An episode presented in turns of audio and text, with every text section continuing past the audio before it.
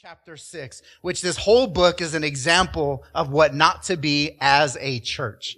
If the book, if the church at Corinthians had a Yelp, they would have a one star with a bunch of terrible reviews. When it came to holiness, righteousness, evangelism, uh, philosophies, and all the rest, they were in the muck and the mire. Oh, and can we silence our cell phones, please, as well? This church was in the muck and the mire. They were really struggling in every single way. And some of the areas in which we've already looked at was one, they took in the world's philosophies. The Roman Greco world. And we're going to look at how perverse that society and culture was. And they began to just adopt man's philosophies. And what that began to do was cause dissension within the body. Because if someone is on the left, and if someone is on the right, they're not going to see eye to eye with things. And so in the church, we are to preach scripture, which is written by God's Holy Spirit to keep the unity within the body. When we stray outside of that, you're always going to have contention and divisions within the body. The second thing is human leadership.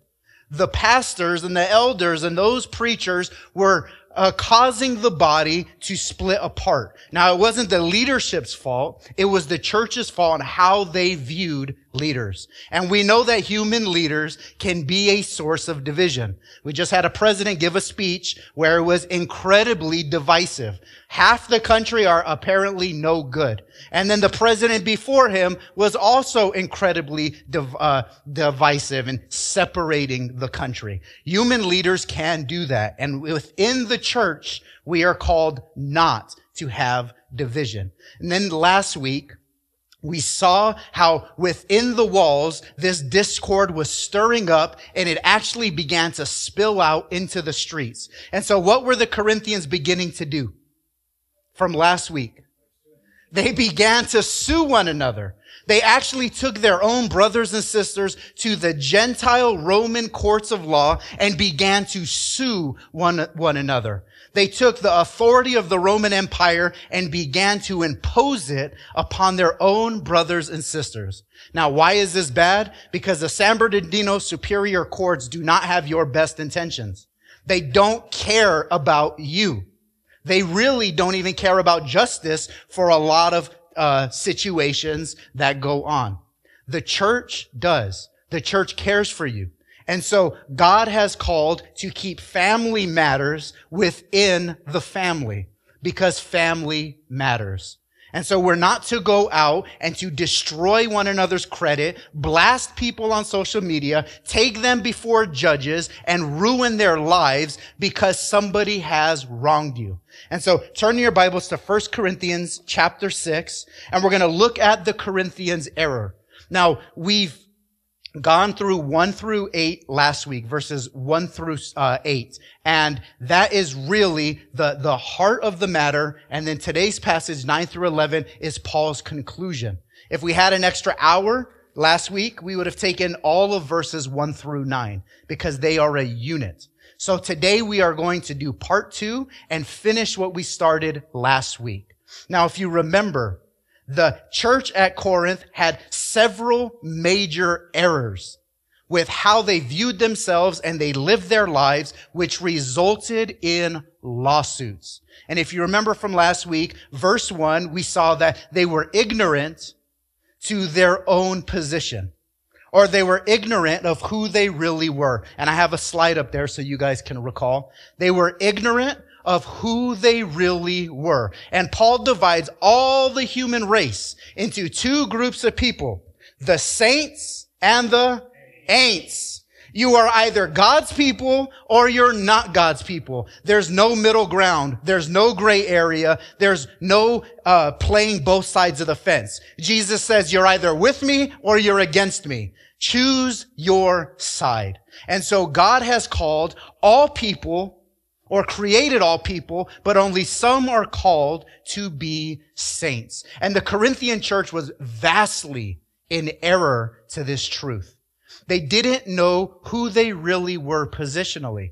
They didn't believe that they were God's holy temple. They didn't believe that they were God's holy people. They didn't believe chapter one that they were separated by God, called to be saints. The, another translation for saints is holy ones. They were called holy ones out of an unholy world.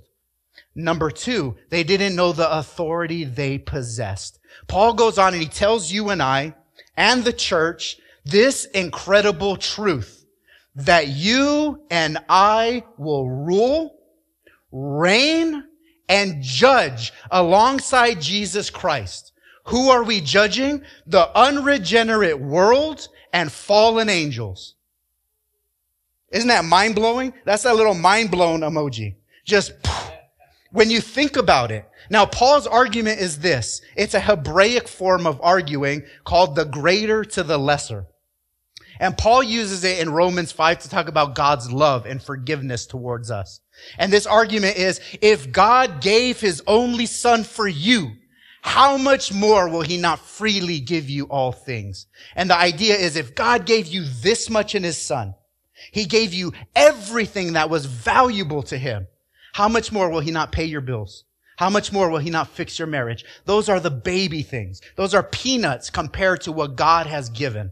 And Paul uses that argument. If you're going to judge the world and fallen angels, how much more are you supposed to be able to handle those civil matters in life? Those little baby frictions that we have within the body. If we're doing great things, we are to be able to handle smaller things. And the church at Corinth had no idea the authority that God has given the church here and in the future. Then number three, they did not have the correct attitude. They were ignorant of the attitude they were to possess as Christians. And so we'll get a running start in verse 7 through 8 and then really push into our text this morning because it's all one portion of scripture. So 1 Corinthians chapter 6, starting at verse 7, they were ignorant of the attitude they were to possess, which is that of forgiveness. Actually, verse 7, then it is already a defeat for you that you have lawsuits with one another. Why not rather be wronged? Why not rather be defrauded? On the contrary, you yourselves wrong and defraud, and you do this even to your brethren. Paul says, what is the correct attitude to have when somebody wrongs you? Stay wrong. Be defrauded. Don't be the person who goes and takes matters into their own hands. So if you notice in this, these verses, there's two options all of us have. We are guaranteed to be wronged by others, and all of us have two options that we can then exercise. We can say, I've been wronged, and I'm going to give it to the Lord and forgive in my own heart, or we can take matters into our own hands, vengeance into our own hands, and seek our own retribution and justice. When you take option number two, it's indicative of one thing. You have a proud heart because a haughty person feels they are entitled to something when in reality, none of us are entitled to anything.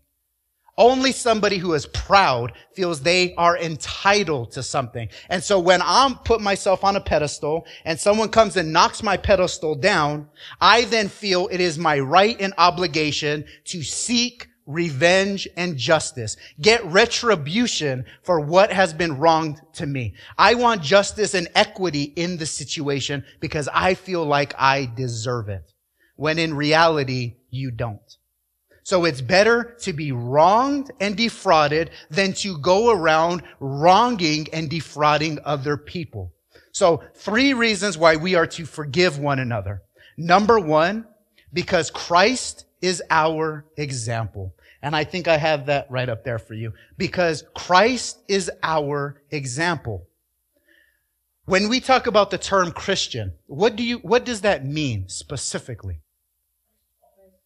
Christ follower, Christ likeness, disciple of Christ. All of these are true and accurate. But when you really get down to the etymology or the, the, the root of the word, it means a little Christ. You are a mini me of Jesus. That's what it means. So if we call ourselves and identify ourselves as mini me's of Jesus, then we are to do what? Walk like Jesus walked. So check out 1 Peter chapter 2. 1 Peter chapter 2 and verse 21.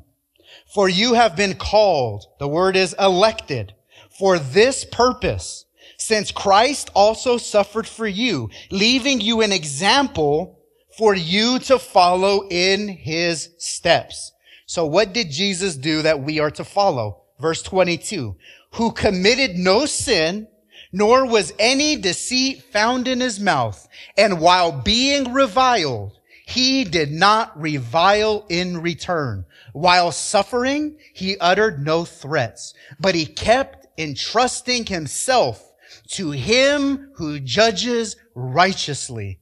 He and he himself bore our sins in his body on the cross so that we might die to sin and to live righteousness. For by his wounds you were healed. For you were continually straying like sheep, but now you have returned to the shepherd and guardian of your souls.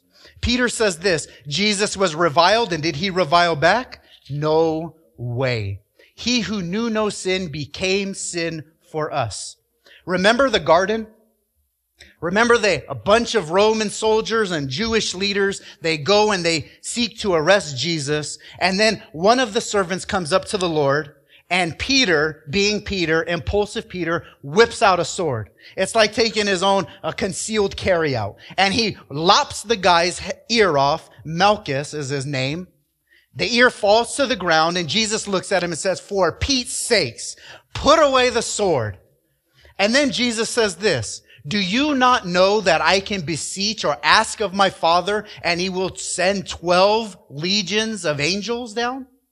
Now in the Old Testament, one angel killed 180,000 soldiers in one night. Imagine what 12 legions of angels could do. It is overkill. It's like a nuclear bomb trying to kill a, a rat. It's way over the top. But Jesus made this point. I have the power and I have the authority to take vengeance and justice into my own hands. Now he was the only one that can do that. We cannot because we are constantly in sin. But he could and yet he didn't. He was an example of meekness and forgiveness for us. That is power and authority that is restrained for the betterment of someone else. And that's why in the Beatitudes, Matthew 5, 5, the Lord says this, Blessed are the meek, for they shall what? Inherit the earth. Now put that in the context of our passage. What happens when Christ comes and judges the living and the dead here on earth? What are we doing? judging, ruling, and reigning, inheriting the earth. What are these people who are going to be under that authority have? They have the trait of restraining their power or self-control against those who even wrong them. Jesus went through three different courts. He went through the first Jewish court, then he went through the second Jewish court, and then he went through the Roman court before Pontius Pilate. He is then uh, committed to die, crucified on the cross, and what was our Lord's uh, uh, saying on the cross? Forgive them, for they know not what they do. And then his very last saying, what does he say? It is finished. Actually, before that, and good job. The second say, last saying is, into your hands, Father, I commit my spirit. And then he gives up the ghost. What does he do? He doesn't take retribution. He doesn't take actions into his own hands. He forgives those who wrongs them and he gives the whole situation to whom? God the Father. Why are we to forgive? Because Christ is our example. And if we call ourselves little Christs, we need to do as he does. Now here's the second thing. Because God's judgment is the great equalizer. God's judgment is the great equalizer. Check out Romans chapter 12 and verse 14. Romans 12 and verse 14. And again, it's the same author from Corinthians, Paul the apostle. And he writes, bless those who persecute you. Bless and do not curse. Rejoice with those who rejoice and weep with those who weep. Be of the same mind toward one another. Do not be haughty in mind, but associate with the lowly. Do not be wise in your own estimation. Now the Corinthians in chapter 8, Paul calls them out for being wise in their own eyes. And you can see because of pride, it caused each one to not love each other. That's why when we get to chapter 13, it's the great uh, chapter on love. And Paul says, if you can speak the tongues of angels and you don't have love, you are like a clanging cymbal. All you are is noise. Because the Corinthians had a whole lot of spiritual gifts and they had a whole little of love. And so they became proud and they became contentious with one another. And that's why Paul says, verse 17, never pay back evil for evil to anyone.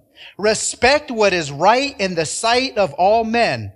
If possible, so far as it depends on you, be at peace with all men. Never take your own revenge, beloved, but leave room for the wrath of God. For it is written, vengeance is mine and I will repay, saith the Lord. But if your enemy is hungry, feed him. And if he is thirsty, give him a drink. For in so doing, you will reap, you will heap burning coals on his head. Do not be overcome by evil, but overcome evil with good. Why do we let go and let God? Because God will judge the party who has wronged us. So going back to last week, there was an example of a, a Christian employer and a Christian employee within the body of Christ. And we see this, and it happens. The employer hires the employee, and in our fic- fictional illustration, the employer stiffs the employee. He goes to work, he puts in his 40 hours a week, and it's time for payday, and he doesn't get paid. And the guy who is wronged goes and does everything right according to Matthew chapter 18. He goes to that person one on one. He takes two or three witnesses. He takes it before the elders of the church. He then, they then take the whole matter before the church and without repentance, that guy is removed. And we talked about how that man or woman can do all the right things and still get the raw end of the deal still get the short end of the stick. They could have done everything right and the guy still never pays them. So when you give it to God, that person is entrusting that God will judge them. But what about their personal needs? What about them?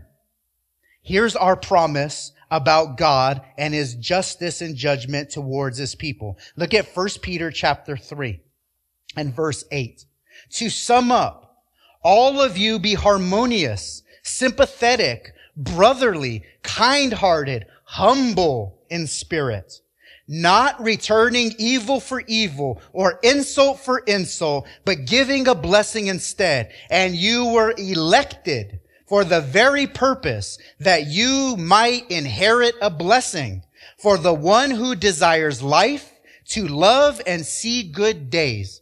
Now raise your hand, Christian, if you desire a quantity and a quality of life that is filled with love and good days.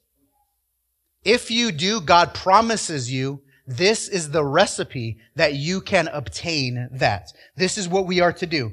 He must keep his tongue from evil and his lips from speaking deceit. He must turn away from evil and do good. He must seek peace and pursue it. So when somebody wrongs you, you do good for them, you seek peace, you pursue peace, and you do not seek your own justice. And here's God's promise to you.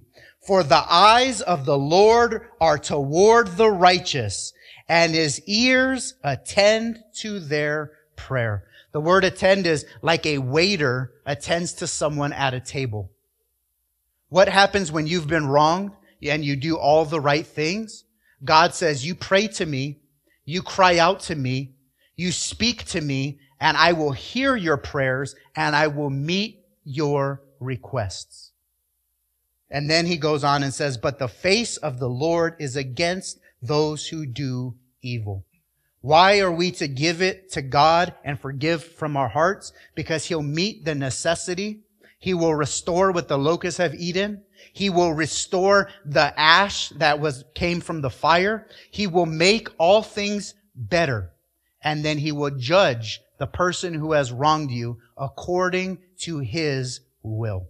So God will absolutely take care of it. Now going back to our text, there's a third reason, and we're going to see that at the very, very end of the passage. And that is in verse 11. We are to forgive one another because God has forgiven you in Christ. And we are then to be like him. And that really ties this whole passage together. So before we get to that, let's cover verses 9 and 10 which is the fourth and final error that the Corinthian church was having when it came to this area of lawsuits. The first was what? They didn't know who they were. Number two, they didn't know the authority that they possessed. Number three, they didn't know the attitude that they were to have as Christians. And here's number four. They didn't understand their relationship with the world. God has called us to be distinct and different. Why did God implement the law, specifically like dietary laws, to the Jewish people? Why couldn't they have pork on their fork? Why couldn't they have a cheeseburger? Why were they so, why was God so strict when he implemented the dietary laws and the, and the Mosaic law? He did not want his people to break bread with the foreigners with the Gentiles. He didn't want them to be at their weddings. He didn't want them to be at their feasts. He didn't want them to be at their dinner tables. Why? Because then they would begin to intermingle. And so God says, no, I am going to give you very strict laws that are the exact opposite of how the foreign Gentile nations who reject me are living so that you can be a light to the Gentile nations. And when you get into the church, it's the exact same thing. Jesus says anybody can love those who love them. Even the Gentiles do that. It's very easy to love people who love you. But do you want to be outstanding? Do you want to be someone who is cut from a different cloth from the world? Love those, love those who hate you. Love those who persecute you and you will be like your father in heaven. You will be absolutely different from the world. And so the Corinthians, they were saved, came out of their former lives of sin, and like a dog that returns to its vomit, went right back into the old ways of life. And they didn't recognize that they, their relationship with the world was to be evangelical and not succumb and be like everyone else. Look at Ephesians chapter 4. Ephesians 4 verse 17. So this I say and affirm with the Lord. So it's not only my opinion, but Jesus backs what I say, that you walk no longer as the Gentiles also walk in the futility of their mind. What do I always say? Where the mind goes, the body follows.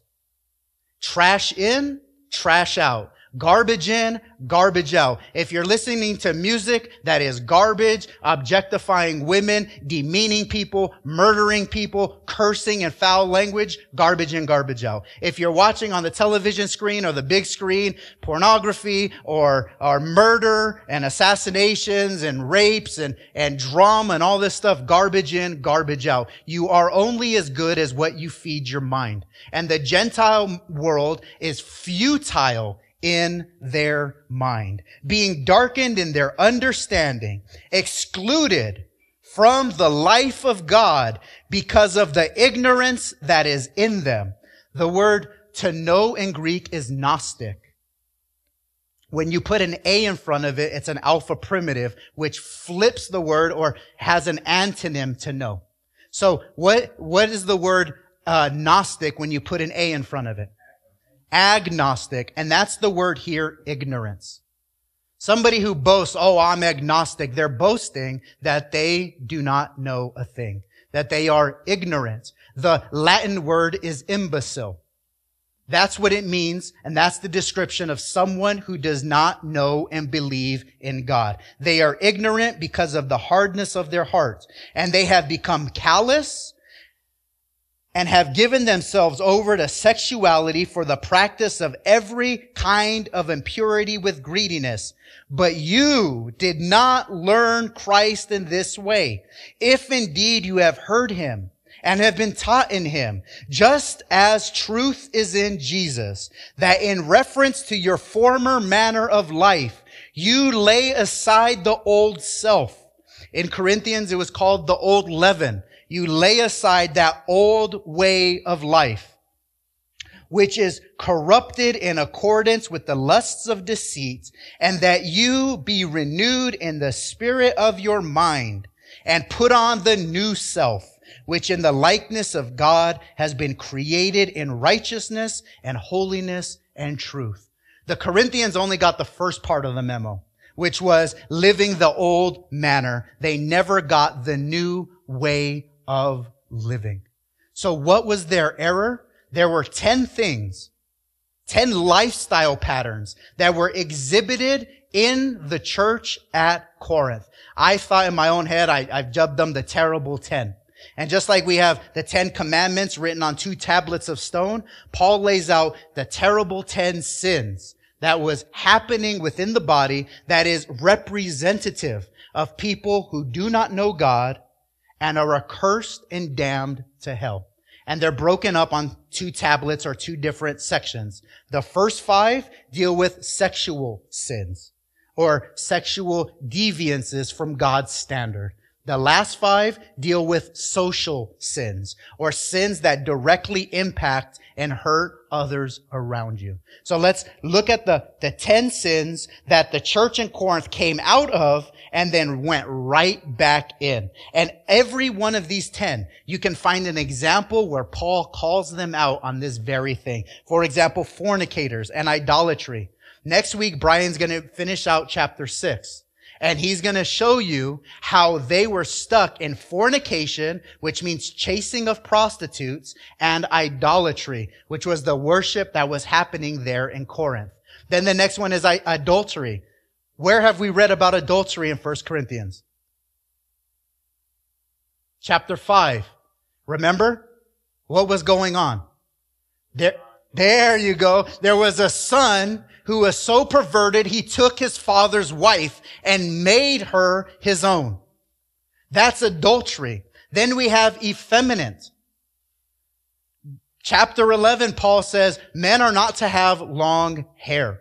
And the idea was because there was a switch in roles going on within the church. They were trying to make the church egalitarian completely across the board. And in chapter 11, Paul addresses that and he talks about the order of creation. Christ the head, then the male, then the female in that order. When you bucket, you're bucking God's establishment and command for creation. So the men were acting like women and the women were acting like men, and so on and so forth. And so everything on this list, the Corinthians were doing. Now look at this list and look at the, the end game of those who practice such things.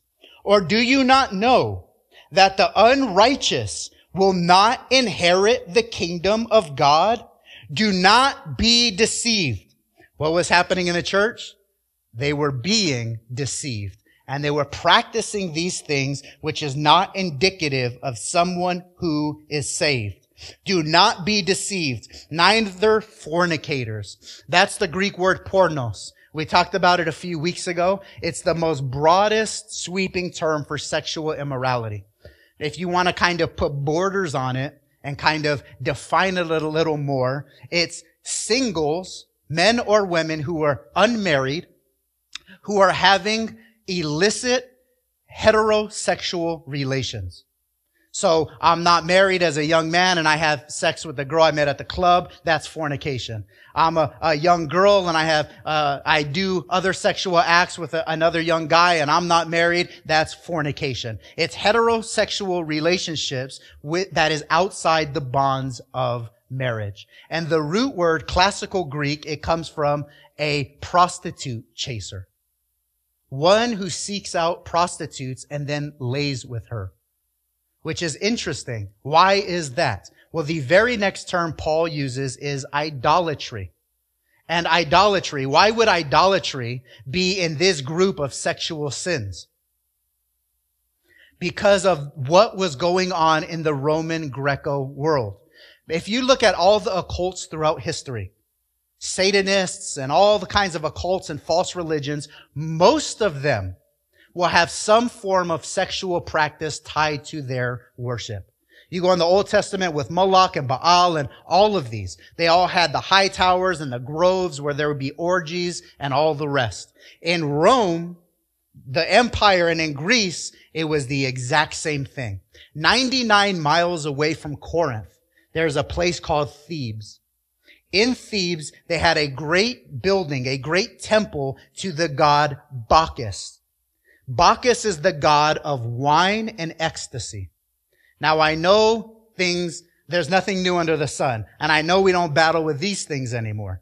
But Bacchus was the god of wine and ecstasy and also the god of pleasure.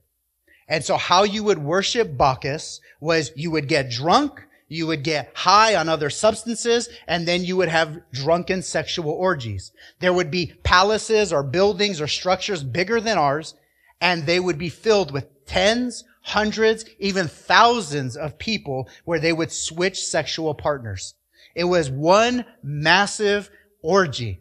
And we get our English word debauchery from that god Bacchus. What does debauchery mean? What does debauchery mean? Strong sexual desires. It means a lifestyle that is absolutely perverted when it comes to sexual manners of life. That came from Bacchus because of how they worshiped. Now in Corinth, you had another big temple. It was actually one of the ancient wonders of the world given to the goddess Aphrodites. Now, when people, they say, oh, I, if you eat shellfish or you eat oysters, it's an aphrodisiac. What does that mean? It means it's a stimulant for sexual desire. That was taken from the goddess Aphrodites, which stimulated sexual desire. So 1,000 temple prostitutes, both male and female, would come down every single day and begin to have sex with the people in the church. That's why next week when Paul, or Brian preaches, Paul in spirit, when Brian preaches, it, Paul's going to say, do you not know when you join yourself to a prostitute, you're taking Christ along for the ride? I preached that at a high school. I said, if you're sleeping with your girl or you're sleeping with your man, Jesus is right there. And if you're comfortable having a threesome with the Lord, then go about your business. But if you're not, repent. It was a hardcore message, but they got the point. If you join yourself to a prostitute, Christ is along for the ride. The Corinthians, they were still going on Sunday service, and then on Sunday night, they were hitting the temple prostitutes. That is idolatry, as you are worshiping that God with your own body. Then the next on the list is adultery. That is sexual interactions with someone that is not your spouse. And it doesn't even have to be a physical thing. I hear this from guys all the time. Uh, looking isn't a problem. Looking's not sin. You hear that all the time. It absolutely is. Don't take my word for it. Jesus says, if you lust after another woman in your heart, you've already committed adultery. You are guilty as if you followed through. That's why the standard is so high for us as Christians. Our relationship to the world is to be what? Different, distinct, from everyone else. Now here's our next one. What's the word? Effeminate. This is only found once in the New Testament. Only once and it's found here. In fact, it's only found once in all the Bible. And the definition means soft and fancy. But I didn't really know what soft and fancy meant. I mean, I can impose what I thought it meant, but then I went and I began to look at extra biblical text or extra biblical text, specifically like classical Greek. How did the Grecians use this word that Paul uses in their text? What's the context or etymology of it? And it turns out that Plato in his synopsis would use this word frequently. And effeminate means to exchange your sexual role for the other side. So if a man is effeminate, he's exchanging his manly traits for women, womanly traits. He's soft and he's fancy. If a woman does it, she's wearing the pants in the relationship, if you will, and she is acting out or trying to be a man. Effeminate means transgender, non-binary, gender fluid, or any other term you want to use.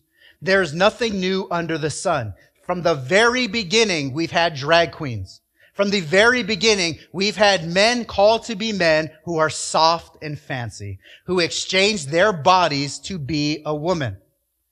In fact, who was the Caesar that was ruling during the time of First Corinthians? Anybody know? Oh yeah, somebody says it, said it out there. Nero. Caesar Nero. Well, Caesar Nero was a homosexual. In fact, 14 out of the first 15 Roman emperors were homosexuals or bisexual. Caesar, Nero, he was a homosexual and he actually took a young 14 year old boy named Sporus.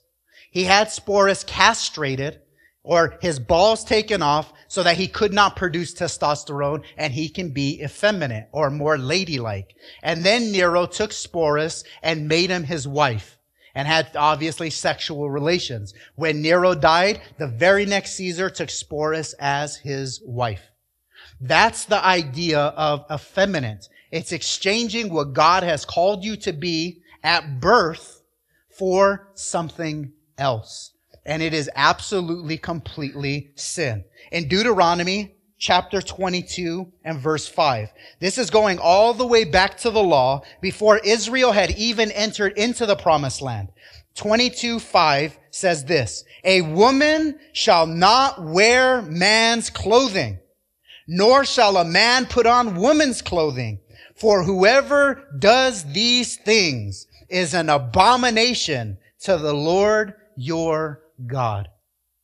And in chapter 11 of Corinthians, the Corinthians were doing exactly that. In verse 14, Paul says, does not even nature itself teach you that if a man has long hair, it is a dishonor to him? But if a woman has long hair, is it a glory to her? For her hair is given to her for a covering. Now, God isn't necessarily going after men that have longer hair. He's going after men who have longer hair because they want to be like a woman. Like our Richard, he has longer hair, but he has a big burly uh, face and he's just a big burly guy. And there's nothing that comes off as effeminate before, you know, the church at all. He's specifically referring to men who are bucking God's order and want to be feminine and women who want to therefore be like a man. So they'll shave their heads. They'll be very butch-like. God says, no way, Jose. Now he ends the book in chapter 16. And in verse 13, I'll read it to you. This is Paul's command. Be on the alert. Stand firm in the faith. Act like men. Be strong and let all that you do be done in love. Here's the command. Men, act like men. Don't submit to you, to the world and the world's systems and the world's ways. Act like a man. You are called to rule. You are called to lead. It means to be head of state. This is God's ordination over you. Act like it. Don't submit to the culture. Don't allow your wife to run the home. That is sinful at the very core because it bucks God's order. You are called to be men and you are called to lead and you are called to be strong. When we have weak men, we have troubled times. When we have strong men, we have peaceful times. We are having troubled times in this world because men have taken off their pants for skirts and they've taken a back seat to this egalitarian way of thinking, and it is absolutely wrong. Act like men. And lest we should be too aggressive and rule with an iron fist, verse 14 says, and let everything you do be done in love. And there's the counterbalance. It's, we're not ruling like a bunch of jerks. We're not ruling like a bunch of egomaniacs. We're ruling because God has ordained us to, but we're doing all things in love, which brings that balance to society, to the church, and to the home. When we exchange our manhood for anything else, all of society begins to fall apart. Look at the statistics of how important uh, the father is in the home. And you will realize when you don't have a manly man leading the house in the Lord, how destructive that will be from suicide to a burden on society as those kids, 94% will end up in prison. Those are the statistics. It's absolutely overwhelming. So Paul says at the church in Corinth, stop acting like a bunch of sissies and act like men. Then the next word in which he, he is uh, uh, really badgering the church at Corinth is homosexuality. And that rounds out the first five of the terrible ten in sexual sins. Now, people have gone long and hard to try to either remove this word from the Bible or redefine it in some way because they will not teach on it. The Methodist Church, for example, have excluded this term from scripture. And they refuse to speak on 1 Corinthians chapter 6 and verse 9. They will not preach from that because they do not want to pay the piper or face the music, if you will. They do not want to actually teach what the Bible says lest they actually offend the world around them. There's a, a, translation called the Queen James Bible, which goes and makes everything egalitarian, makes men and women equal in every way, and then removes all of these forms of sexuality, like effeminism and homosexuality and all the rest. That is not the way God has called it. There are seven times he uses this word homosexuality in the Bible. Six of them, six, deal with direct judgment on by, before God. God judges homosexual uh, lifestyles and relationships. Now we're going to see in verse 11, he also forgives and redeems and makes right what the world has taken away. But it has to come through repentance and understanding that that lifestyle is wrong and wicked. Like I said, 14 out of the first 15 were homosexual emperors. And so that bled all the way throughout. Where did Rome pick that from? Greece. Greece was throughout the years known as the boy lovers. If you remember, if you've ever seen that movie 300, and uh, the guys are coming and they're like, oh, the Grecians are trying to fight back the Persians. And Leonidas says, if the boy lovers can do that, we can do that as Spartans. And that's synonymous with the Greeks. They were soft effeminate, and they were sodomists. And at the root word of homosexuality here in verse 9 is the word sodomy. Where do we first hear sodomy in the Bible? It is actually derived from Sodom and Gomorrah. What happened in Sodom and Gomorrah? Lot and his family were there. God was going to judge with fire and brimstone. God sends angels in disguise to pull them out, God's elect, out of that judgment. And what did the, the men in Sodom want to do with those visitors? They wanted to rape them, sodomize them, which means men on men penetration, sex. They wanted to take them and actually have their way and rape them. And what was the end result? Brimstone, and fire. God judges that, but he also forgives it in the same light. So the first five are, so, are sexual sins. The first three deal with heterosexual relationships. The last two deal with homosexual relationships. Now we go to the last group of the terrible five, uh, down there in verse 10. Nor thieves. The Greek word is kleptis. What do we get from our English? Kleptomaniac is someone who cannot control their fingers. right? They got sticky fingers. They're always looking on how they can come up and take stuff that is not yours.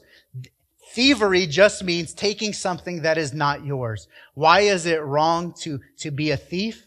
Because one, you're actually robbing from your brother. And that's what the Corinthians were doing when they were suing one another. They were wrong. So then they go to the courts to then take what may not actually be theirs. And number two, everything we got comes from whom? God. Deuteronomy 8 says, even the, the skills that you have and the contracts that you get and the ability to perform the task to make money, God has given you those things. So when you rob from someone else, you're actually robbing God's blessing from another person. And so it's actually much worse than when we act, what we actually think of. Then the next one, nor the covetous. And that's the Greek word for greedy. The Corinthians were a very greedy people. And so coveting is having or desiring something that is not yours, which is an error because everything we are, we have, we are to give thanks. We are to be grateful. All that we have, we are to say, thank you, Lord. When I see someone else's wife, or someone else's home or someone else's car or someone else's figure and I began to become covetous of it, what I'm saying is, God, what you've blessed me with is not enough. And in America, we see this all the time. It's called keeping up with the Joneses. Keeping up with the Joneses. You know, they have a car, we gotta get a better car. They have a great house, let's get a better house. It's always trying to one up, not being thankful for what God has given. The next on this terrible 10 is drunkards. This means being controlled by alcohol. You, you hear sometimes the argument, well, Jesus turned water into wine. Yes, he did. And the Bible does not prohibit alcohol the Bible prohibits being drunk. When they drank wine in the olden days, it was one medicinal. Paul writes to Timothy and says, I'm writing to you. I heard you have a poor stomach. Drink a little sour wine for that. One, it was medicinal. Two, it was watered down. The wine oftentimes was 10 to 1 water to wine. So you didn't have a Merlot of 18% alcohol that they're just pounding pitchers of. They had a, a, half a pitcher, a quarter, or a tenth of a pitcher, and then they fill the rest with water. They dilute it, and it was for the purpose of not dehydrating. Then you have strong drink, and that's what we know as the spirits. The three wise men, Jack, Jack Daniel, John, what is it, Johnnie Walker, and Jim Beam, right? God says this, the drunkard will not inherit the kingdom. You are to be controlled by one spirit, the Holy Spirit, and not spirits. In uh, Proverbs chapter 20 and verse 1. This is the first reason why we are not to be drunkards as Christians. Wine is a mocker, strong drink a brawler, and whoever is intoxicated by it is not wise. Christians, are we to be wise or not? So if we're drunk, we make poor decisions. We begin to mock with our mouth and we begin to fight. We drive contention between brothers, sisters, families, brother, or uh, brothers and sisters in the church, families at home, daughters, mothers, fathers, sons. We drive contention and a wedge. We begin to mock with our mouth and we begin to verbally be contentious and even violent. It's not wise. Number two, we are at war. How many of us actually believe when we wake up every day that we are at war against a, a power, against a force that in and of ourselves we have no chance of winning? Now imagine you're a soldier in Afghanistan or Iran or Iraq or in Ukraine or whatever, and you're behind enemy lines. Do you have the liberty of being drunk? And if you get drunk, what happens? Most likely your, your life will be ended. Look at what um, 1 Peter chapter 5 and verse 8 says. 1 Peter verse 5 or chapter 5 verse 8. Be of sober spirit. Why?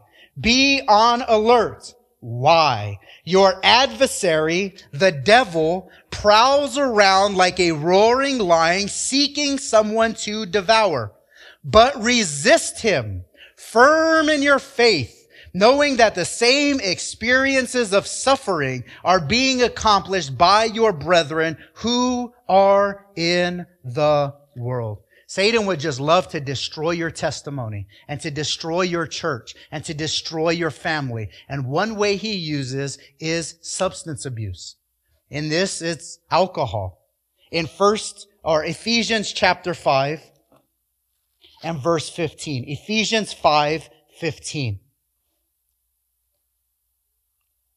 Where are we? There we are. Therefore, be careful how you walk, not as unwise men, but as wise. Proverbs 20 says, if you're intoxicated, you are unwise. We are called to be wise, making the most of your time because the days are evil. So then do not be foolish, but understand what the will of the Lord is. And do not get drunk with wine, for that is dissipation. The word debauchery. Why? Who is the God of wine and ecstasy? Bacchus. But filled with the Spirit, speaking to one another in psalms and hymns and spiritual songs, singing and making melody with the Lord in your heart, always giving thanks for all things in the name of our Lord Jesus Christ to God, even the Father, and be subject to one another in the fear of Christ.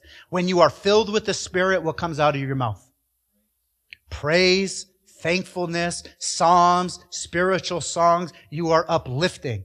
Proverbs 20 says, when you are drunk with wine or you're drunk with strong drink, you're a mocker and you are someone who is contentious. That is not the way we are called to live. So going back to chapter six, we see the next one, verse, or number nine of the terrible ten are revilers. Revilers specifically are those who cause verbal abuse. That's literally the definition. And it's right off the back of drunkards. Just like homosexuality was right off the back of feminism, just like idolatry was right off the back of fornication, right coming off their drunkenness, Paul calls out reviling, which is you are verbally abusive to other people, which is indicative of a heart that's not right with the Lord. When you're critical of other people, it's oftentimes because you're not right with God. And here's the truth. God will judge you by the same standard you judge other people. To literally the exact same standard. So if you're ungracious and unloving towards people, God will judge you to that very same standard. A reviler is someone who is verbally abusive. And then the last one of the terrible ten are swindlers. We know these as con men. They knock at your door and they say, Hey, I got a, a prince in Nigeria that needs your help. Send us some money right? These are people who are just running con games. They're always trying to get a buck. People come into this church and they say, we're homeless, we're poor, we need your money, we'll serve, you know, one week, five weeks, we'll, we'll commit to your church if you can just help us. And I know in my mind, you are just out here to run a game. And sometimes we pray over it and we give them the money, and give them over to the Lord and let the Lord judge and God will replenish. And sometimes it's so blatant that they are con artists that we say, no way, Josue. Not gonna happen. But in the church, there are con artists. You see it all the time, specifically in big congregations. Because a con artist sees a whole lot of people that they can social network with and potentially rob. And so the, uh, Paul says revilers and con artists will not inherit the kingdom of God. That means if you live your life in any of those ways and you do not repent, there's no change in lifestyle. You just continue down the merry way, not seeing any error in how you live your life. If you die in that state, you will not inherit the kingdom of God. The church did not understand their relationship before the world. They were exactly the same. They muddied the waters, they blurred the lines, and they were not distinct at all. Now verse 11. And this draws us back to the whole passage and ties everything together. Why aren't we to sin and sue each other? Why aren't we to take retribution and matters into our own hands, but rather forgive? Because God has fully forgiven us. Therefore, we are to do likewise. And this is so powerful. Verse 11. Such were some of you, but you were washed but you were sanctified, but you were justified in the name of the Lord Jesus Christ and in the spirit of our God. You mean to tell me transgender, gender fluid, homosexuals, drunkards, revilers, con artists, all of these people can be saved? Absolutely. And that's the fantastic news of the gospel. No matter how deep and dark a person gets, God can snatch him out the fire. Look at this crazy passage. I found it this week and I was like, I've never read or heard anybody teach on it. Isaiah chapter 56. Isaiah chapter 56 and verse 3. Let not the foreigner who has joined himself to the Lord say, the Lord will surely separate me from his people. Now get this. Nor let the eunuch say, behold, I am a dry tree. What is a eunuch? Or who is a eunuch? One who has been castrated. They've had their balls removed, most likely and oftentimes because of effeminate and homosexuality and to join themselves with a male partner. God says, don't let the eunuch say, I'm a dry tree meaning because I've been snipped, I'm no longer worthy. Listen to what God says. For thus says the Lord to the eunuchs who keep my Sabbaths and choose what pleases me and hold fast my covenant. To them I will give in my house and within my walls a memorial and a name better than that of sons and daughters. And I will give them an everlasting name which will not be cut off. Here's a transgender, gender fluid, non-binary person who when they repent and come to the Lord, God says, I will never cut you off from what, uh, from my inheritance I am going to give you. This, friends, is a complete and total forgiveness of sin. The church gets the bad rap of we hate the homosexual pride community. That's not true. If we let them in their sin to the point where they die in it, they will not inherit the kingdom of God. That's more hateful. To bless that lifestyle that we know ends in damnation. That is hate speech. That is unloving.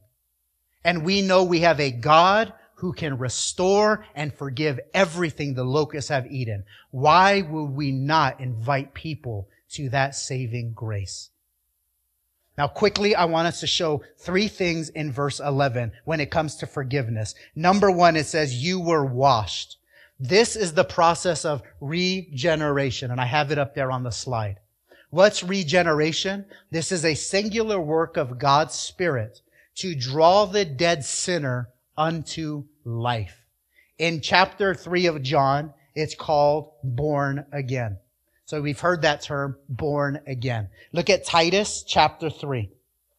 Titus chapter 3 and verse 3. For we also were foolish ourselves, disobedient, deceived, enslaved to various lusts and pleasures. Those lusts and pleasures could be drunkenness, fornication, adultery, heterosexually, homosexually, effeminate, all the list we covered. Spending our life in malice and envy, hateful and hating one another. But when the kindness of God our Savior and his love for mankind appeared, he saved us not on the basis of deeds which we have done in righteousness, but according to his mercy, by the washing of regeneration and renewing by the Holy Spirit, whom he poured out on us richly through Jesus Christ our Savior. We are first in that process of salvation because God saved us and he sent his spirit to call us and quicken us to life. The Bible says you're dead in sin and trespass. So if you're dead, how can you possibly choose God? There has to be a resource outside of yourself.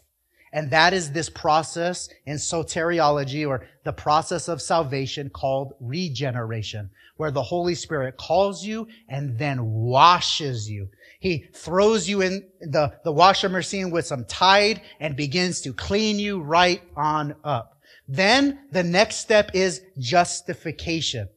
And that means just as if I have never sinned. And it is a courtroom term. Why is this important in the context of what we're speaking of? Because what were the Corinthians doing? Taking people to court and suing them. Now God takes us into his courtroom in justification and he slams the gavel down and he says, not guilty. Not only are you not guilty, but all of your sin has been forgotten. Not only are you not guilty and you're forgiven, but everything you've done is forgotten.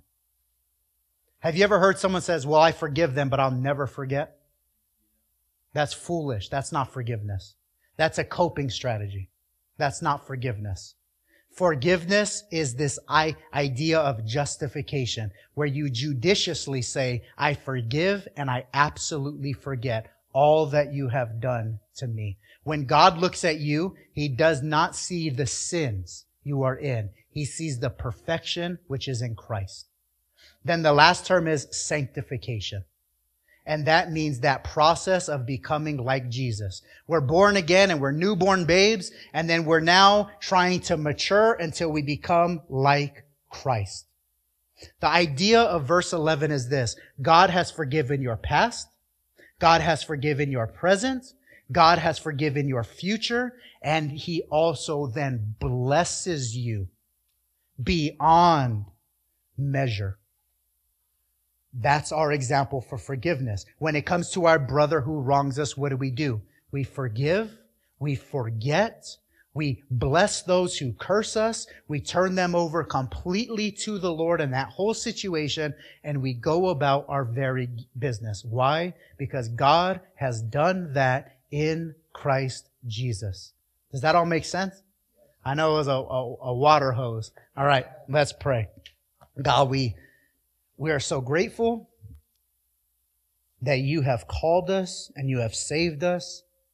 And Lord, we, we know that we can so easily get our feet dirty as we walk in the world.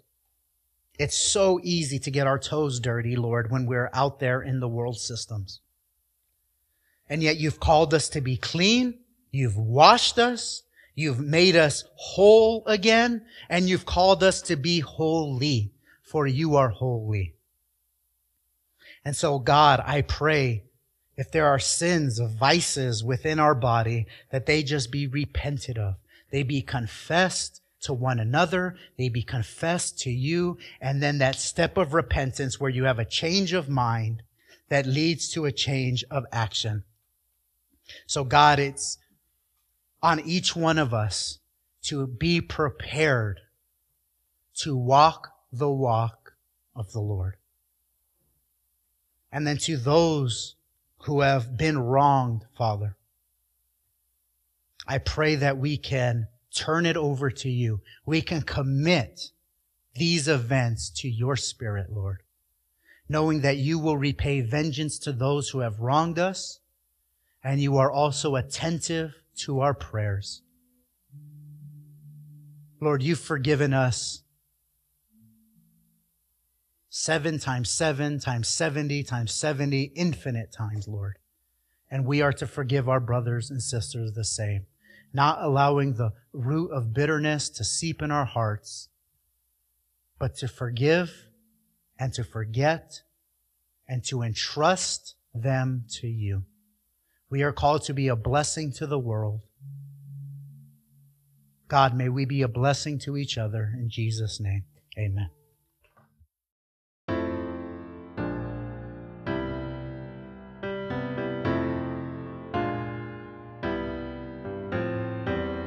That is the end of this week's podcast. We thank you for joining us for another inspiring message. If you enjoyed this teaching, please take a moment and share it with others. If you're interested and would like to find out more information about our location, time of worship service, or even what ministries we offer, we encourage you to visit our Facebook page at Journey Community Church Fontana, where you can find all that information and more. Again, on behalf of Journey Community Church in Fontana, we thank you for tuning in. Have a blessed week, and we'll see you here next time.